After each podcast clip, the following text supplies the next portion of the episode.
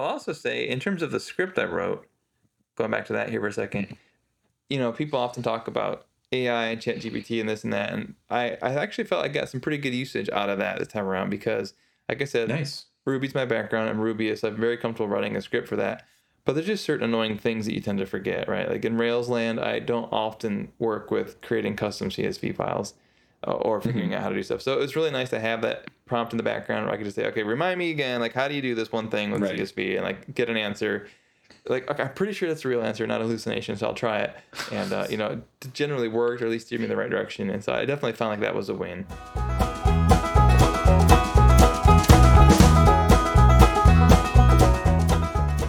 Welcome. This is Taylor and I. We just kind of go crazy. I hit the record button before he was ready. This is what we do.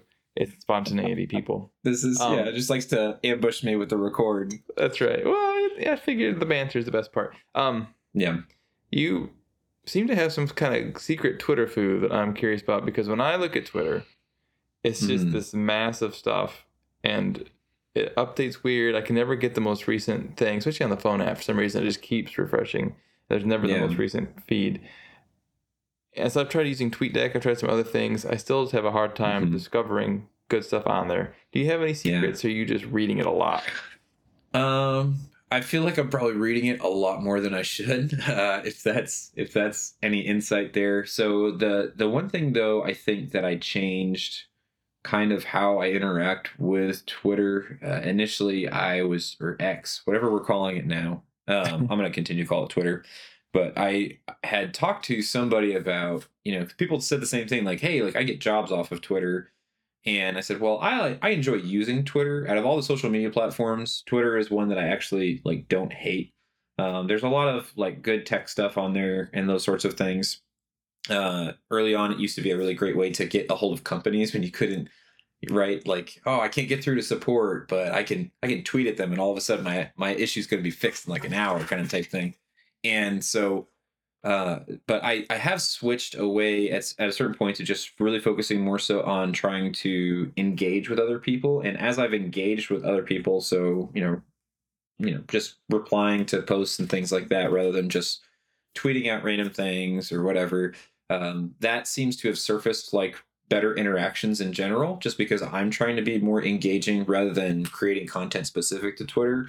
Um i've i've been trying to just do that. And for whatever reason like after doing that for um probably several weeks just making that more so the mindset um getting on there to engage rather than to um either create my own content or or, or whatever kind of type thing that's that seems to have helped out a lot. So I've, I've met a lot of really cool people through twitter because of that. So big fan Awesome. Well, yeah, I, I'll try to do more of that too. My other issue too is I'm sort of split strategically between using the Liquid Weekly Twitter profile to do stuff versus using my personal profile to do stuff. Yeah. yeah I see a lot of So- people do like personal brand kind of thing where they're tweeting always from their kind of like you and, and Kurt and other folk, Mhm. Gil. Um, but I tend to stay with the Liquid Weekly profile because I don't know. just because yeah well I- yeah and i think different different strategies work for different people. Like i said i uh, for everything else um, on social media i don't like using like facebook all that much as far as like creating content for facebook or instagram. I've never got instagram even though i know a lot of uh, friends who said they've been very successful uh, interacting with other people on instagram or getting jobs off of instagram and stuff like that. It's just never worked for me because i just don't get it. So for those i do really just have that uh, my my business that I operate under is the Pages Media. So um, I do just have accounts for that, and I post content on there once a week just to try to like have a presence, right? But other than that, I don't engage or interact with people with those accounts. Uh, I just use my personal accounts on the the platforms that I enjoyed using. Uh, so LinkedIn's another good one where I found a lot of work through there, and also met a lot of really cool people through there. So that's one that I try to be more active and from that perspective, I do approach it from the more personal perspective. But if you're not a Twitter guy, you know, don't force it. You know, don't No, don't I, even mess am with a it. Twitter guy. I can tweet. That's- tweet. Twit. I can twit. I'm a twit. No, I do remember the well. I'm going to go on a tangent. I was gonna say uh, my story about the first time I used Twitter. and I was like, "This is pointless," but it was a long time. ago. Now I get it. But um, Now you let's get it. Yeah. here. Yeah. Um, Yeah, thanks for diving right in. So, in terms of kind of updates, what we're working on and what life's thrown our way. So, I have been focused on exploring Shopify functions and checkout extensions, which it's a whole new world for me. It's been very humbling, and I'm not going to talk too much about it today because I still am so ignorant. People would just turn this podcast off because of the misinformation spewing forth. But hopefully soon I'll be able to talk more in depth about it. But essentially, what I'm trying to do is write my first checkout extension, and along with Nice. having to learn about how that works, I'm also using React, which I'm not a React guy. I've tried to stay. My wheelhouse is more Ruby land, server side rendering, that sort of thing. And if anything, I've messed around with Vue. But this, I figured, well, the masses are going with React. I'll try React. Partially because I'm also using Gadget um, to kind of do the app. I was I was going to ask if you were building it from the ground up or if you were going to use Gadget for that. So it's humbling. Three new sort of technologies slash paradigms uh, at once, and it's like, Yeah. oh, you know, I've been a seasoned developer, been around a long time, I'm pretty comfortable with development.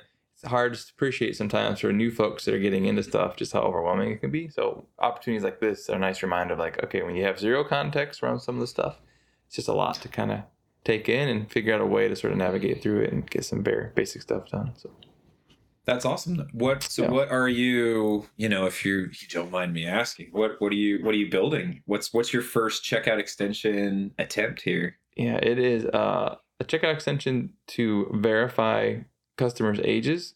So certain products might be age restricted, and that those rules might vary by state or by locale. So there are apps in the app store that already do this, but none that are checkout extensions. And I'm kind of niching down to a particular market anyway. So we'll see. It's a great exercise to try to learn how all this works. And uh, Yeah, that's awesome. Have you seen? So probably by the time we release this, it's probably going to be closed. But Gadget had released an incubator as well, where, where they yeah. have this open program where they're going to basically work with a handful of people, kind of mentor them, uh, and help them launch as well. So that's that's pretty cool. Um, as, that they're that they're doing that. I thought. Yeah, I was. I saw that too. I did see that on Twitter. Oh, saw that much, and I was like, oh, maybe I should do that too. But I uh, need to dig a little deeper. Do you have any sense of the time commitment? Because that would be my big thing. Is like, oh man, Yeah, so? I'm pretty sure they have an FAQ on their site. Let me see if I can pull this up while we're talking here. And I think the idea was like five to 10 hours a week kind of type Okay. thing. So I know it's not super heavy necessarily, or I could be making that up. Hmm. So uh, at least See. by the time this launches, though, they'll be like, oh, yeah, like, um, main Let me gig, see, side gig, family, free time, incubator. It's- it's hard, right? Like that. It's possible. like I had talked to Mo was was the original way. So Mo's one of the co-founders, uh, and he had reached out, just been like, "Hey, have you seen this? Like, would you know, maybe maybe you should apply or whatever. It would be a good good thing uh, potentially to work out for." And I, you know, I, I have such trouble saying no. I don't know if you're like this as well. You are because your your schedule is also incredibly loaded. Uh, and so I like had to honestly look at my schedule. I was like, man, I'm just so tapped right now. I would love to do something like this. Gadget is such a cool program, um, or app or service or whatever you want to call it. uh, but they uh, they're doing really cool things. And Mo obviously knows what he's talking about. Um, he's one of the guys that created like Shopify checkout, right? So you know, dude is super smart, really knows what he's doing, really committed to the space, and um, you know, I just had to be real honest. Was like, I don't think so. That's I, especially coming out of summer here. Uh, my kids are finally going back to school, and so that uh, is going to give me a lot more uh, consistency in my schedule, which is great. But I've got two projects that have been kind of just hanging over my head that I really just need to button up and launch, and so uh, I'm looking forward to that. And I really can't commit to something like that probably. Plus all of my uh, demands. unfortunately. your time. So Plus all of your demands, right? I didn't want to say anything. Um, that was the the subcontext there, reading between the lines. So I'm glad you're good at that. But uh, they also Gadget also came out where it's not just Shopify specific. They're expanding to like any kind of like JavaScript app or whatever in general. So it's it's pretty neat. I think it's a pretty cool tool. Uh, they they're uh, some real smart guys. So guys and gals over there that are just really really good at what they do. Yeah. I always feel a little incompetent whenever I read anything from them because I either interact with Mo or Ralph. And Mo's, you know, doing crazy technical stuff. I'm sure Ralph is too, but Ralph often tweets about his different like backpacking, hiking adventures that he goes on. It's like, oh, that guy's hardcore. Yep. It's pretty. Yeah. I went for a walk around the block today. It was hot. it's good. Whoa. Yeah. Jeez. Yeah. It already warmed up, right? It got. I'm just saying, like, compared to like what he does on a, a typical day or weekend, like, oh, yeah, heavy backpacking. He's going miles and miles. Yeah, I can't remember one. Uh, it, well, it's always hard because he's he's doing. I think he does the, the international, so he's in like kilometers where he's right. talking about all this hiking he's doing. And so I'm like trying to do the math on like how far that always is or whatever. It always sounds really far though. I think I'm going to switch to kilometers too. I think it sounds way Okay. way cooler. You know, I did Sure. 25 kilometers today. And, you know, that's like 13 miles or something like that, right? Or whatever. But it sounds way cooler if it's kilometers. So um, I'm going to start converting too, I think. And they can start saying clicks. I did 13 clicks today. Ooh, yeah, that's cool. That's Is like clicks a kilometers or is that miles? No, I feel like I've heard it used in a kilometers context, but Okay. probably I not believe- Porters. It makes sense. Clicks, kilometers. Yeah, makes sense. All right. Someone listening to this is going to understand our ignorance and call us out on it, which is totally fine. So that's what I've been focused on. Which is good. And I'll be honest, working on that, I'm, I'm circling back now. Working on the um, function and learning React, it's been very refreshing. I, I don't do as much coding in my main gig right now, and I forget sometimes how much I actually like the codes, especially learning something new. It's just the puzzle like, uh, how come I can't figure out how to get a resource from an API and do something with Mm. it in a way that works, right? Because the whole paradigm Yeah. is different for me, right? It's reactive. I'm not used to that. I'm used to imperative programming, functional programming, kind of stuff. So it's been fun. Mhm. Stretch the brain. Well, if it makes you? feel better, yeah, the front end dev stuff. So interesting enough, I've also been working a little bit on checkout extensions and trying to refresh myself on React that I haven't touched in a while. Well, so I've I've been moving a lot of folks where we were pretty seriously looking at moving our checkout.liquid customizations that we had. So before where we and currently we we- we had access to checkout.liquid to do some some of this fancy customization stuff if you're Shopify Plus. Um, so that way they can do some stuff in the checkout. And so we do that just with JavaScript, right?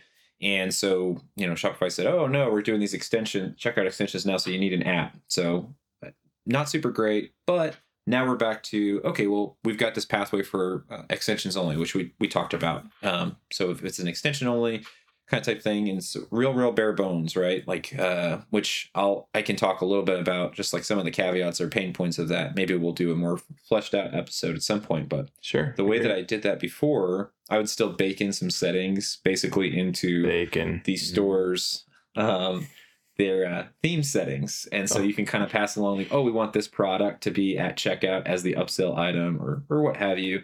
Uh, but now with the extensions only options i don't there's just no way to do that at all. It's just straight logic that runs. So it's good for a banner uh, or a persistent item that we want to show at checkout all the time kind of type thing but it's it's really not a good use case for most things. So really you know we are going to have to reach for things that are front end devs converting these things if you want any kind of interface at all to something like gadget or you know just becoming a little bit of a, of a back end dev too. So Yeah. um so playing around with that a little bit this week and uh yeah getting used to gosh like react hooks and stuff or whatever like uh, just like having to like relearn some things that i haven't had touched in a while. So that biggest thing then uh, aside from that this this other app or other project i'm trying to push out is an update. So a um, agency had built a client that i'm working with a custom theme a while ago based on a premium shopify theme. And so now they wanted to update to online store 2.0 and get all you know the, the nice fancy stuff or whatever that comes along for the ride. And so that's been a project that's uh, just been a persistent thing just with a lot of custom templates and things like that and, and a larger more established site and so we keep running into little bits and pieces of things too like they have a brick and mortar and we couldn't do some things because it would mess with their pos and all this other stuff and so um, handful of little little little pieces there that have tripped tripped me up that have kind of brought me back to the drawing board on some things so Now, is that a project but it's been good. a fixed cost for? Or is it an hourly one? Like, are you feeling the pressure because you're eating the cost of overruns? Mm. Or are you okay? Yeah, that's a good question. Um, so no, at least for me, the way that it kind of came out was, hey, here's like the range of like what we would be looking for. So I, I usually try to do that in an instance where if something is that deep, where we've got a bunch of custom templates and stuff happening, um, other third party vendors and things of that nature, we have to like worry about accounting for.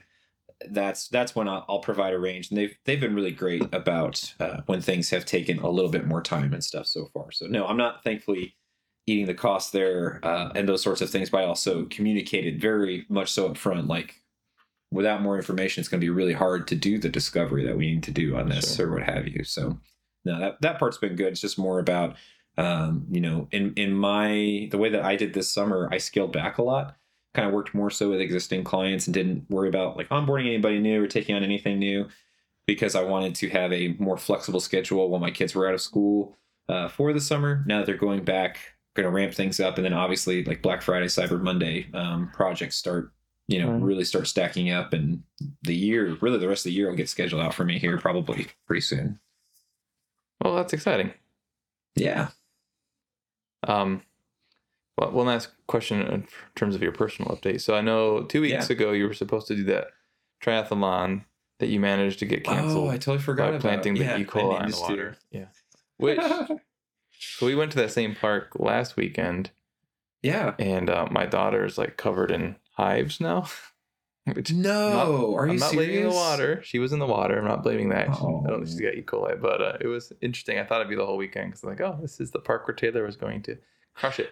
But what have you done in the interim as you kind of wait for them to reschedule? Like, are you still training? Are you just sitting on the couch now? What, yeah. So yeah, so they they they they did cancel that that week. So thankfully, you know, I was able to, um, you know, get out of like the hotel and everything or whatever that we were going to stay at the night before. Because it's a couple hours away from me. I know it's closer to you, um, but at least for us.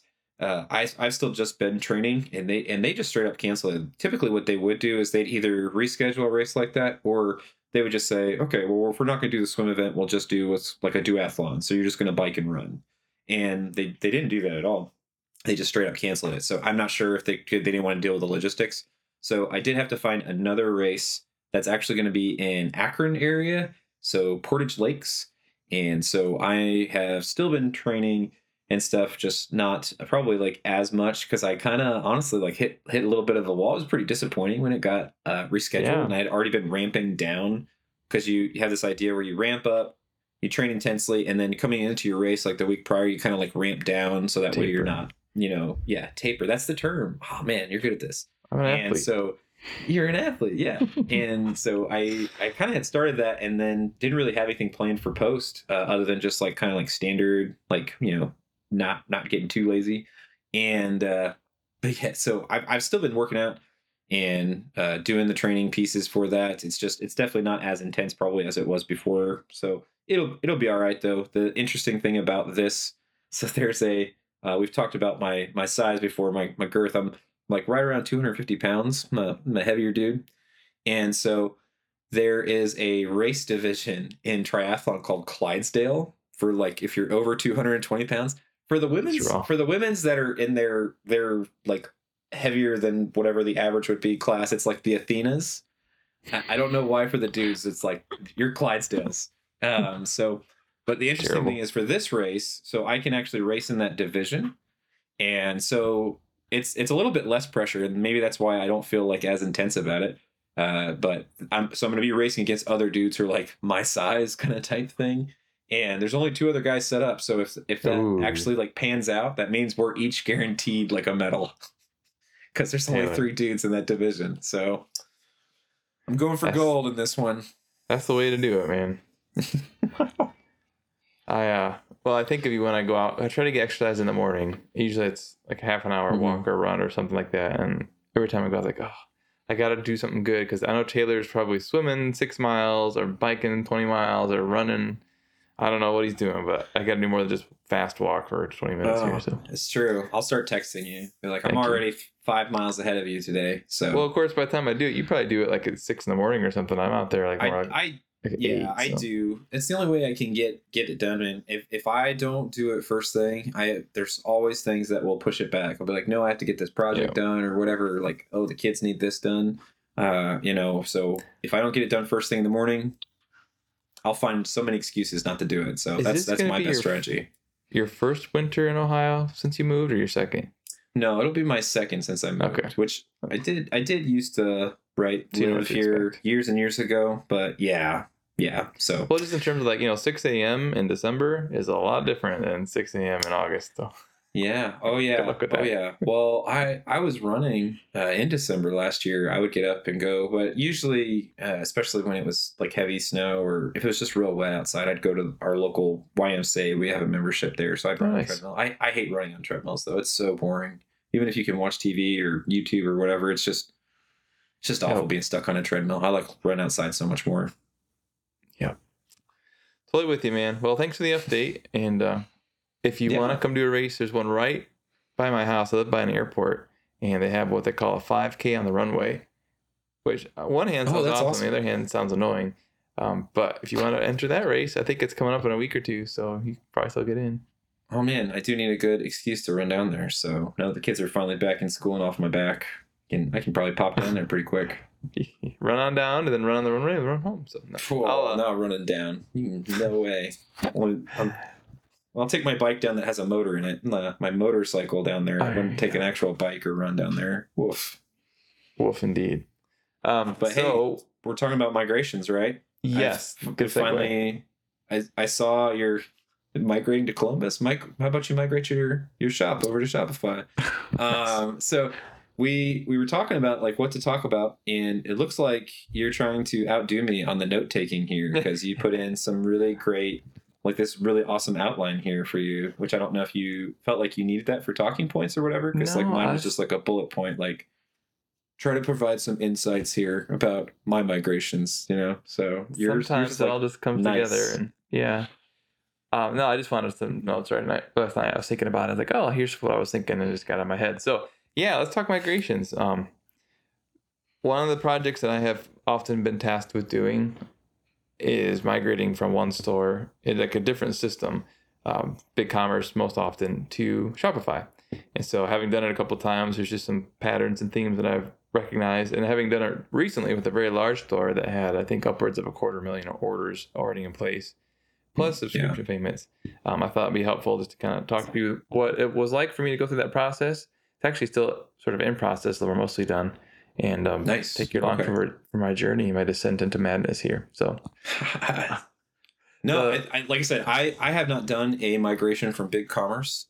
Yeah. So really interesting with some of the things that we've talked about just briefly. So I'm really excited that we get to dive into this a little bit more because I think especially when you're using a tool like Matrixify, it's actually pretty easy to do uh, if you're doing something like WooCommerce because there's a nice API integration. And so BigCommerce though sounds so much more involved than something that would be a simple migration from WooCommerce. So I'm I'm interested to hear about the, you know the what you just said here. that just triggered another thought so i'll have to add to my bullet points here but the and i'll try not to make this a monologue so please interrupt me because i could just no one wants me to hear me read my bullet points um but the first thing that comes to mind is i would say number one check your attitude about the third party system or second party system however it is because I feel like whenever I come into one of these things, it's like, oh, whatever piece of software this is is a total piece of crap. Like this is gonna be terrible, blah blah blah. And what a piece of garbage. How can anybody ever use this? Well, that's not gonna help you with the migration, right? Right, right. Yeah, so no, it- exactly. it is what it is. Mhm. um, the first thing is to come to terms with that, and then kind of poke around and see, like, you know, what opportunities do they offer for exfiltrating data? Um, Is Mm-hmm. it simply exporting into a file format? Is there an API?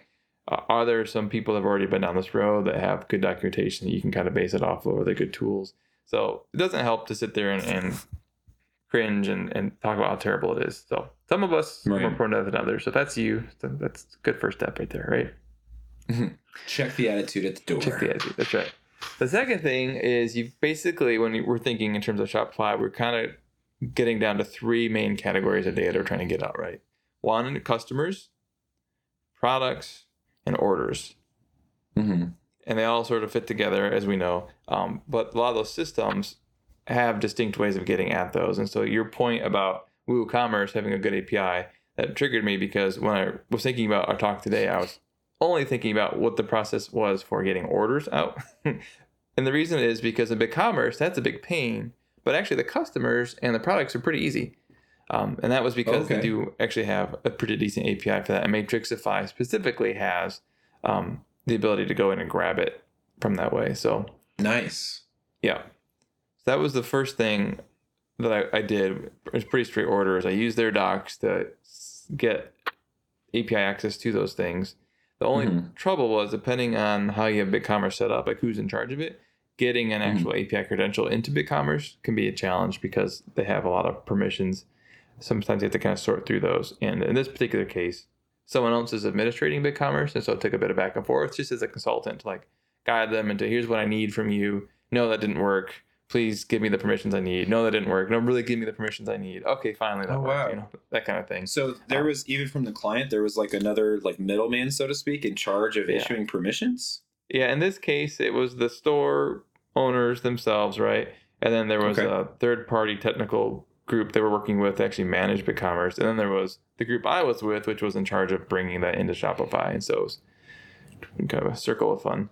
But Gotcha. everybody so was this great. was like just, you know, another another agency, so to speak, that was Yeah. managing like their BigCommerce instance. Okay, gotcha. and if they're yeah, so listening, I mean, they were that- great. It uh, just adds uh, impedance to the whole thing. So Well, yeah, every every extra layer. Well, the bigger the organization, right, that always taps on time, more complexity. Versus as, as opposed to like you're working directly with a brand owner who has permissions over everything. It's just like, oh yeah, here, here's all your. Yep. Even when I ask for stuff, you know, I'll ask for permissions to get into a Shopify store. You know, you can. I, I try to like request only permissions that I need, right? But you a lot of times when you're working with a brand owner, they're just like, I just gave you all the permissions. It's fine. You know, and you're like, okay, like I didn't actually need all of that, and I would encourage you not to do that with everybody. But like, thank you. That's that would make my life easier, I guess, in the future.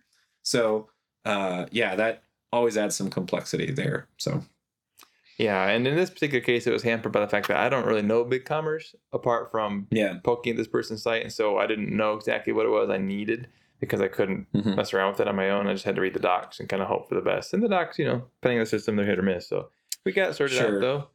Got the API access, and the customers and products came over pretty easy, which was nice because that obviously Good. is a whole world of pain for a lot of folks, right? Especially products, Mhm. making sure the descriptions and the images and all the variants, all that stuff comes over. And so, unfortunately, if that's a struggle for you, a pain point for you right now, I don't have a lot to offer other than hopefully you're using Matrixify and hopefully whatever system you're coming from makes it easy. that's been my case for the most part. So, um, nice. Yeah, so it's yeah. I was yeah, I was gonna say so customers and products relatively simple. It's orders that were really the complicated part. Yeah. in this case, and that Mhm. comes down as far as I can tell to two things. One is Matrixify didn't seem to offer an API way to grab these. Um, Mhm. And so what I was left with was Matrixify's format and BigCommerce's format. Right. And, um, so what I determined pretty quick was that there was not going to be an easy way to do this without involving some custom logic. And so being a Rubyist, I grabbed for the, the best tool for the job, which is a Ruby script. And so what I ended up doing was determining, okay, what is the data I can get out of BigCommerce? And they actually have a system for creating what they call an export template where you can choose what fields you want. Nice. And um, yeah, so I was, Can I you was trying order to, the way that they show up and stuff too to make it easier? Like once you do get it pulled out and get Matrixify Um, to bump it back in. Not really, which is part of the need for the script again. Um, and so once I was able to export a few test orders and kind of see like what was this information going to look like, and then I really poured Mhm. over the Matrixify docs, and they have some pretty good documentation showing like what are the required fields for an order import, what are some of the accessory fields, the things you do or don't need, right? And so then it Mhm. became an issue of like just writing a script to kind of basically in ingest a CSV file that I exported out of BigCommerce, and then emit another CSV file that was in Matrixify's preferred format. Um, there's lots of details I could go into there, but for the sake of our time and our audience, I won't necessarily. But the big one that really necessitated the script is with BigCommerce. When they Mhm. export an order, they have this fun little technique of like all the order information about line items, they just shove into a single field. so, which is great. Here it all You've is. got- you've got this uh this row representing an order and then if it had i don't know five line items in the order they're all just embedded in a single column in this spreadsheet in csv it's like hmm, okay. So matrixify wants a separate row for every line item in an order. Right. it's all linked together by the order number right? And then you specify in each row there's a column that tells you like what kind of row this is. Is it a line item row? Is this a shipping fulfillment row whatever. And so the script basically had to go through each order coming out of BigCommerce, parse through the row or the column containing all the order information, and split it out into the different components and create new rows in the spreadsheet I'm sending over to Matrixify. That was the hardest part because Yeah. one of the things that you run into is like how do you take this glob of pretty much unformatted text and then Mhm. regex it out, parse it out into some distinct elements. And for the most part, it works, but then they'll throw things in like sometimes they used product labels that had like a colon in it that it broke the other you know so there's just a lot of edge cases i had to catch with the regex Right. that made that challenging So. Right. So you yeah, there wasn't any consistent like identifier to split there in that instance. Right. Everything was just kind of dumped in there and you're just trying to figure out like how to parse out all of that data to get it something distinguishable that you could split it into different rows when you're trying Yes. to bump it into Matrixify. Woof. It And you're talking you know- about you're talking about like how much did you say? Like how many how many orders like you're talking 250000 about yeah like that's that's not a it's not a small amount of use cases well and so when you're dumping this in too initially at least do you have like a separate store that you're kind of like pushing all this stuff to in order to catch the failures before you're actually going to do like a final push say to like the actual store we're going to be migrating over to or what what is the use case for that for an actual kind of like dev store in that instance uh, because I haven't had to deal with like that many potential scenarios, right? Where Yeah. if we're pulling that much data and we're getting that many potential failures, because we've all done that before. We're like, all right, we're gonna change this and we're gonna catch this, and it's like, oh, okay, like well, this popped back with like a thousand errors or something like, well, like crap. Okay, well, like now figure out this use case. Like, okay, I got that down to 837. Okay, great. Like now, I'm gonna- you know, and so. So where where is that in that back and forth? Do you have like a staging or dev store set up for that, or a great what's- question. what does that look like? Mm-hmm. So in this particular case, I was fortunate in that this was a brand new store in Shopify. So essentially Okay. it was the sandbox, right? So no one else was Right. depending on the data at this point. And as a programmer, you know one of the best things you can do for yourself is to set up a, a tight feedback loop. Whether it be Yeah. like a compilation thing or testing thing, whatever, the quicker you can run your changes, get the feedback, the better. And so what I ended up doing was I exported um, like a week's worth of data out of BigCommerce Mhm. so it was still a fair number of orders, like 100 orders, something like that. And so I would use that as my test. And so I would import Nice. that into Shopify, see what went wrong, and then delete it out of Shopify using Matrixify. That was another trick was like, how do you delete 100 Mhm. orders quickly? It's like, well, actually you can. Uh, Matrixify, you just Yep. import the order numbers and a command called delete and you're done, right? So Yeah. it was maybe a minute or two in terms of the, the feedback loop. So it wasn't super quick Nice. but it was better than you know the importing from a Matrixify can take hours depending on how much data you're bringing in right so Right. Exactly. Yeah. It's it's it's a lot, right? Because it's making all these api calls it's not like a straight up file import in the backend it's actually making shopify api calls and so there's throttling going on there's just Mhm. the natural stuff of how long it takes going on so Well, and there are Um, limits too to what you can you can upload at a time. And, and Matrixify is Yeah. pretty good about like queuing stuff as necessary, right, or whatever. yes But like in the instance that you're talking about, I don't remember what the rate, what the limit is, or what Oh, have know. you. I, I I was gonna I was gonna ask what are what kind of limitations are you having to work around Sure. where something like Matrixify is almost necessary because just from the time factor that you're saving using a tool Yeah. like this as opposed to trying to batch everything in like a thousand orders at a time and like uploading this manually to get around stuff. well that's the good question taylor so even with matrixify like they have four different plan levels i think Mhm. at the time i was looking at it and so you know the the store owner I told them to please install the app. They installed the app, and they picked I think it was like the lower or medium level, which was fine. But then Sure. as I got into it, what I discovered was like one order in um, BigCommerce would translate into a lot more lines for Matrixify, and so I was Yeah. going to realize this is going to take forever. Like um, I was going to have to split up the data. And then if you're doing that, like if you've got 250,000 orders and you say you have to do them in batches of 10,000 or whatever, right? Now you have to not Mhm. only do all the data transversion, conversion stuff, but now you've got to track on your own where you're at in that process of splitting it up and inputting it in Matrixify. So that just introduces a whole lot of opportunity for making mistakes, overlapping data, missing data, that kind of stuff. It's just a nightmare because it's not like you can track it and boom, boom, boom, queue it all up. It's like you've got to wait for Matrixify to finish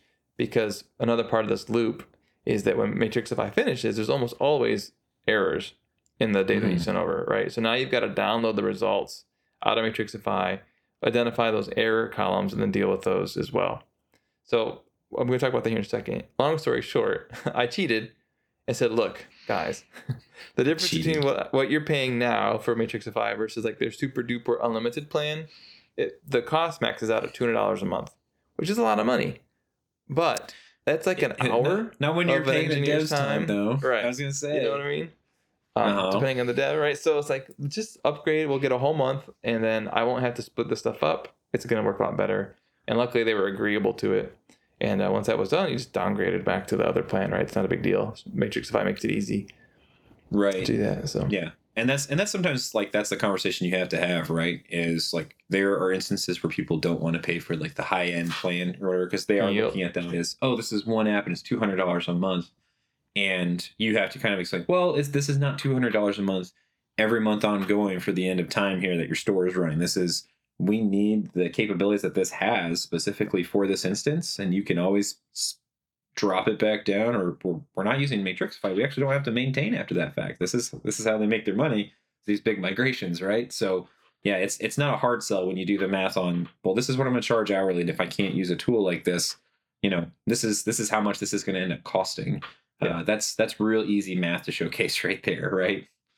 Exactly, because the crazy thing is when I, we upgraded to the big plan, you know, I, I'd imported maybe a month's worth of data up to this point as part of my process. Like, okay, now I've got like the rest, like three years worth of data to bring over the other two hundred and twenty thousand orders, whatever it is.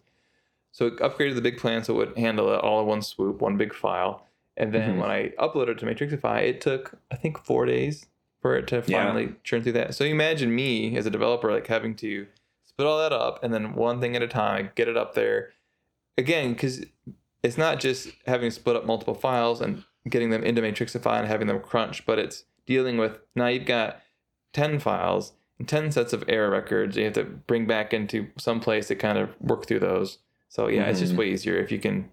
The cost is almost always worth it. I guess is what I'm trying to say. It's just Well, yeah, because that well, and in software, that's the nice thing about it from that perspective, as opposed to you doing it manually. I mean, it took Matrixify four days, but right. you know, you having to work through all that in a manual process would have taken several weeks because Yep. that was running twenty four seven, right? While it was while it was running. So, um, yeah, very very different then. I'll also say, in terms of the script I wrote, going back to that here for a second, you know, people often talk about AI and ChatGPT and this and that, and I, I actually felt I got some pretty good usage out of that this time around because, like I said, Nice. Ruby's my background. I'm Rubyist. I'm very comfortable writing a script for that. But there's just certain annoying things that you tend to forget, right? Like in Rails land, I don't often work with creating custom CSV files uh, or figuring out how to do stuff. So it was really nice to have that prompt in the background where I could just say, okay, remind me again, like how do you do this one thing with Right. CSV and like get an answer. Like okay, I'm pretty sure that's a real answer, not a hallucination. So I'll try it, and uh, you know, it generally worked or at least steered me in the right direction. And so I definitely found like that was a win, uh, just keeping me unstuck um, even if it wasn't always perfect or the code that I really needed, it, it was enough that it kind of kept me moving forward.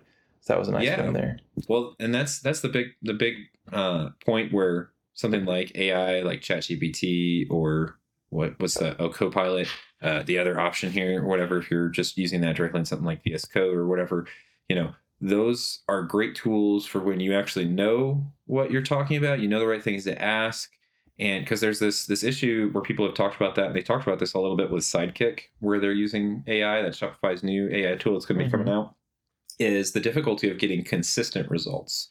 And you'll even see that in ChatGPT where you can feed it pretty much the same prompt and it'll give you a different response. So you have to kind of know what you're talking about in order to one give it the right stuff to try to get something back that's going to actually be usable. And then two be able to call it on its uh on its errors there as far as like uh no. So I, I see it more as like you know when probably like kind of the same thing as early on like when google search comes out right and you're actually able to search for things like ask jeeves early on it's kind of like this idea but it actually gives you back something that you're looking for instead of me having to sift through 18 different blog posts try, after i can find what i need on stack overflow or something right so Yeah. uh, that that's really really handy for something like that it really cuts that time in half The one area I really wanted it to work well, but it just fell down was some of these regexes I had to construct to parse out this weird data. It's like, you know, Oh, I love using it for regex, and it it didn't work well for you.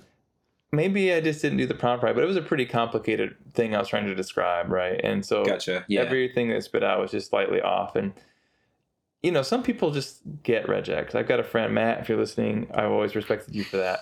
I know how to regex, but not to this level, right? And so I just didn't want to have to do that deep dive to get this little bit working. Um, but unfortunately, People who get regex are not human. Your friend Matt is is a is a, is a droid. He there's Yeah, no it's just but it is it's big brain stuff, right? You know, Yeah. as far as that, I I do the same thing. I've always had to like look up the reference even for simple stuff, and so now I use ChatGPT for that all the time. Like I need this instead of having to work through it. Um, so once I got that working, the Mhm. I the bulk of the stuff, what I also realized was that there was a couple fields that I'm kind of backing up now. Going, I'm I'm being a React app. I'm non-linear.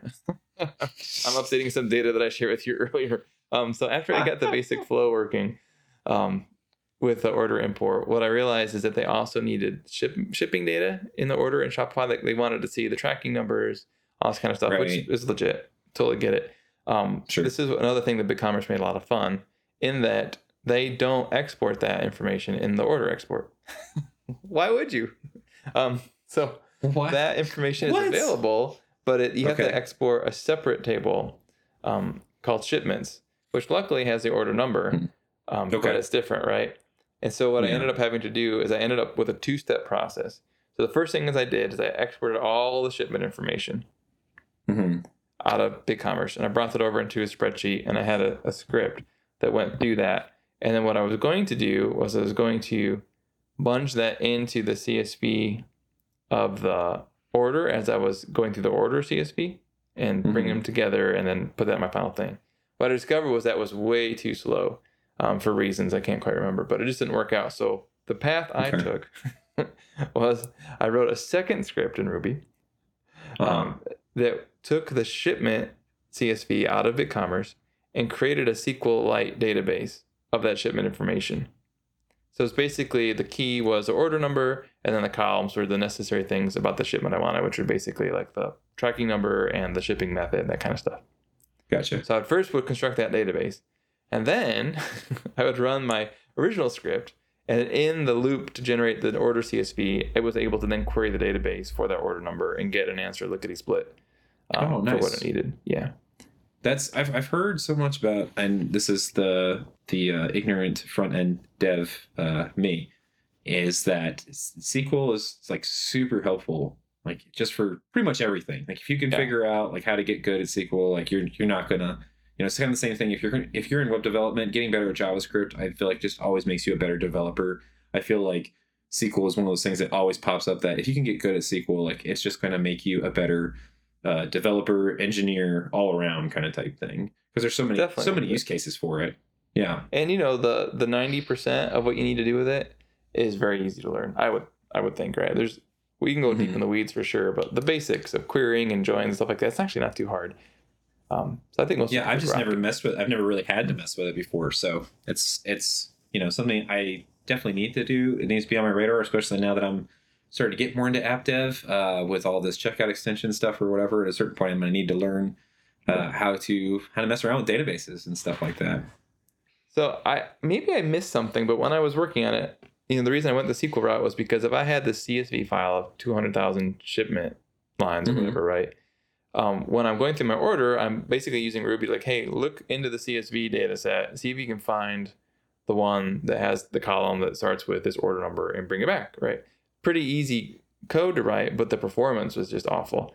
And I'm realizing it's just because of the way the CSV data is structured, like it's having to go through all that information in memory and try to find it. So Mm. if there was a better way to do it, I could have avoided the whole SQLite database thing. But honestly, especially again using ChatGPT to remind myself, like, oh, how do you just spin up a SQLite database real quick? Super easy. It's a couple lines of code. Yeah. Then you get the performance. Um, it was just a non, non no brainer. Speaking of no brainers. A non-brainer. So yeah, so that was like the other tricky part. So okay, you got the orders now. You're munging the shipment information. You send it over to Matrixify. So the final step of this whole process is again when it finishes running, you get a whole bunch of errors back. Like it'll show you how many records were successfully imported and how many were Mhm. errors, and it gives you the ability to download what they call the results file, which is basically all the original Okay. data you sent over plus an additional column or two that explains whether it was successful or not, along with the reasons why it wasn't successful. So this is interesting. Um, when you get that file Yeah. back, what I was finding was I was getting an error rate of about 0.3% of the orders were failing, which doesn't sound like a lot, but 0.3% of 250,000, it was a lot, a couple thousand, right? That's a lot. Um, okay. and so now you're like, what do you do? Because you've got couple Yeah. thousand records. It's a lot of data. Like we're talking, you know, 75 columns in a spreadsheet. So it's not easy to like look over necessarily. And the error messages they give you, they're very verbose, which is great, but it makes it hard to categorize Mhm. them, right? You couldn't just sort the column like show me all the phone numbers that failed, show me all the whatever's that failed. It it just wouldn't work out. So you kind of had to introspect them almost one on one. What I Mhm. ended up discovering was that there was a couple big classes of errors I was running into. Uh, one was it did not like if the customer was already in place and you were sending over customer information with a phone number. I don't quite Mhm. understand to this point even why that was a problem, but the solution ended up being just delete the phone number out of the data, Ah, right? So for those yeah, records, 'cause you think okay, you'd run into that a lot, like the Right. same customer showing up again and ordering again. That's the whole goal of commerce. it was right? weird, But, and there's probably alright. more to it than I took the time to dig into. But it basically was like, you know what, just delete the phone number, and we'll get those over. That was a big one. Um, Mhm. Another one was exceeding like column lengths. Like some of the notes for order notes were just full of garbage, essentially coming out of BigCommerce, and so finding those and deleting them. Yeah. Um, some other ones were weird. I kept running into this one that said um, you cannot use this as the delivery method. I'm like, what are you talking about? Delivery method? There's nothing delivery esque about this. And then what I realized was that it was referring to the phone number. So this is the one trick I think people find helpful. The errors Mhm. that Matrixify is sending back are actually the API error messages coming right out of Shopify. And so if you're trying to understand like what is Matrixify hung up on here, the best thing to do is actually open up an API Explorer or whatever and start messing with that particular row's worth of data, sending it over to Shopify and seeing what you're getting back because that's a way you can kind of narrow down to whatever data is causing those problems. So what I realized is delivery was referring to phone message delivery.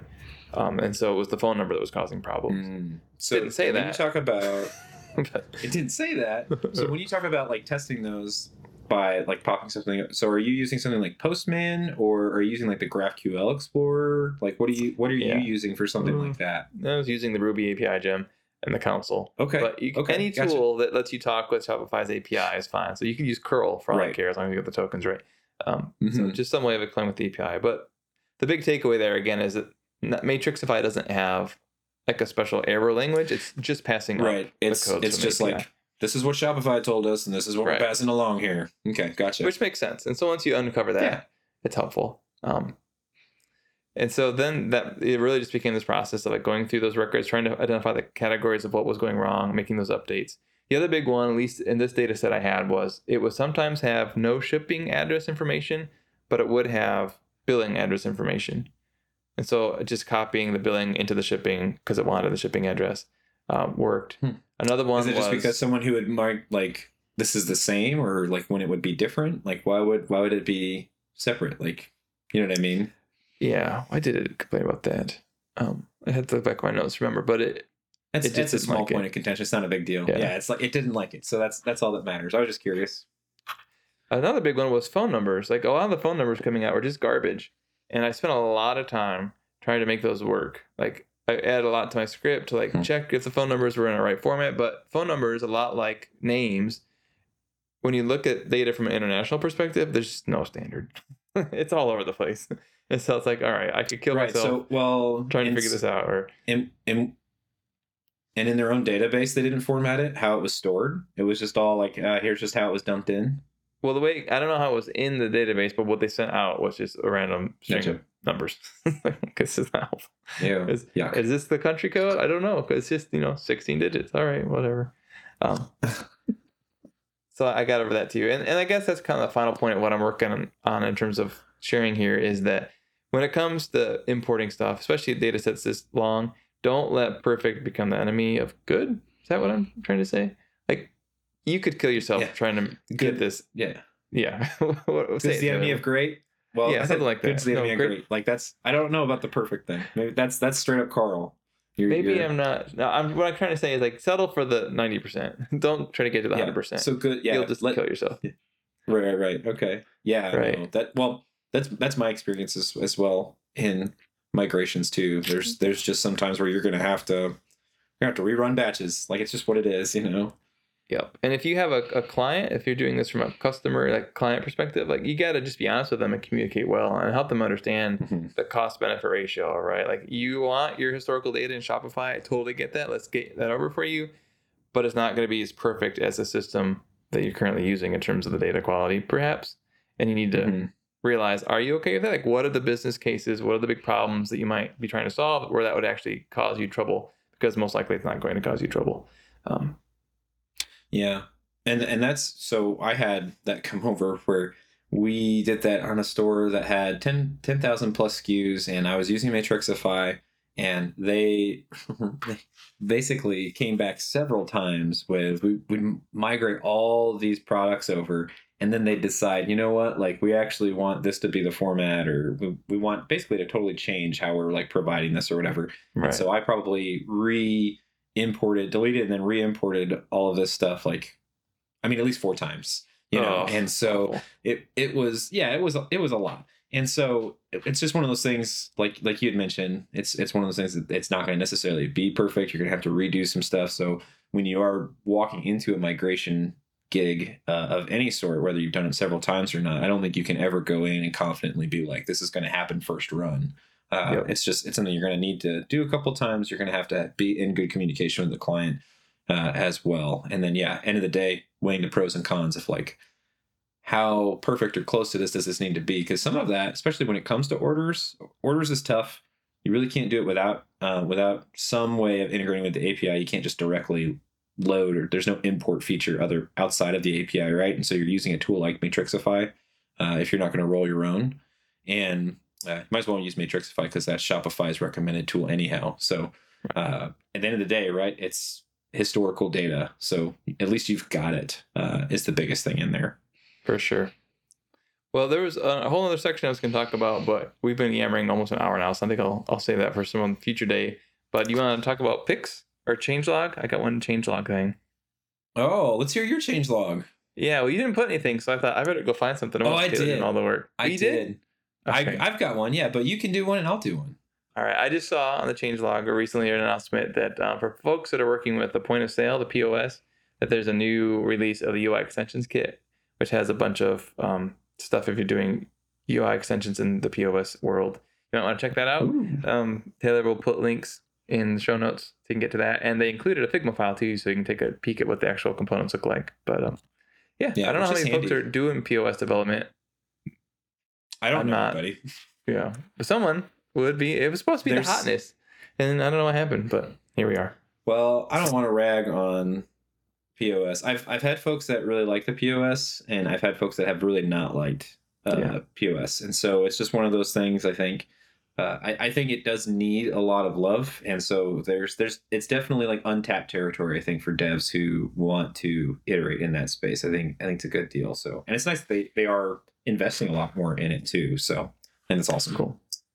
Uh, What's your so my Or change or whatever? log pick was they are continually building out meta objects a little bit more. So there is uh, a changelog update for renderable and online store capabilities for meta objects. Oh. Uh, but basically, these um, renderable capabilities enable SEO metadata attributes in uh, meta objects. So the handy thing about this is like the way that they're further pushing more and more into we're going to be able to build like custom custom pages and things like that using meta objects really even outside of just using something like uh, a template specifically for this or what have you so Mhm.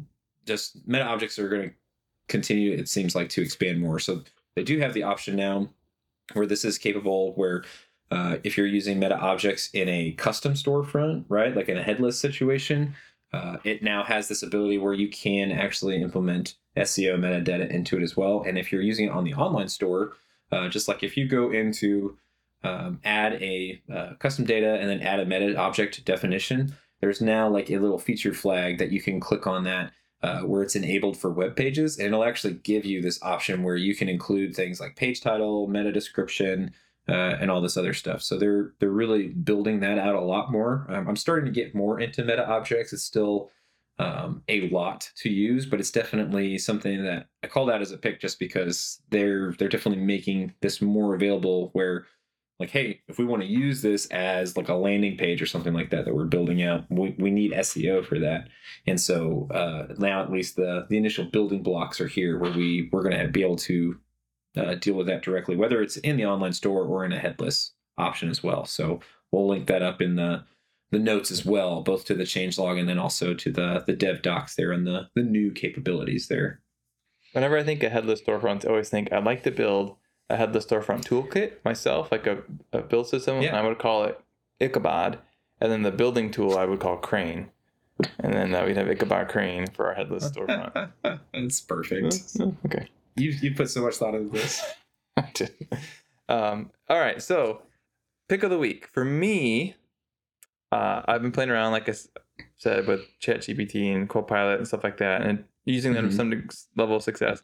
But then I was reading some articles yesterday about the new model that Lum, that um, Meta base, no, not Meta base, Meta, just Meta, Facebook Meta put out, and Oh, okay, um, was l- looking at that a little bit more. And I'm sure people are way ahead of me in terms of discovering this stuff. But I took a deeper look at a tool called Ollama, if you're familiar with it all. Oh, A, a little bit. I think Tobi tweeted about this, right? Did he? Okay.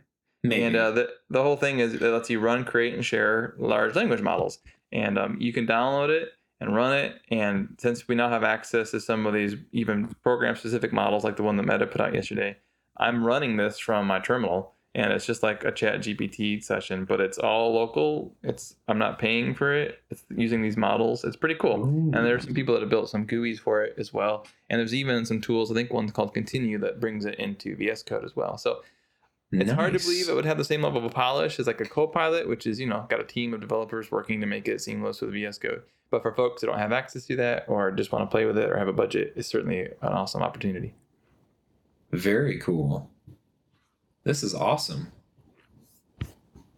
Man, I need to I need to look look into this a little bit more. So I'll I'll uh, do like a related pick. So one of my um, tools that I've been using as well when we're talking about the terminal uh, and also has some AI suggestions is the Warp terminal. Have you seen that? No, So it's a really OS2 Warp.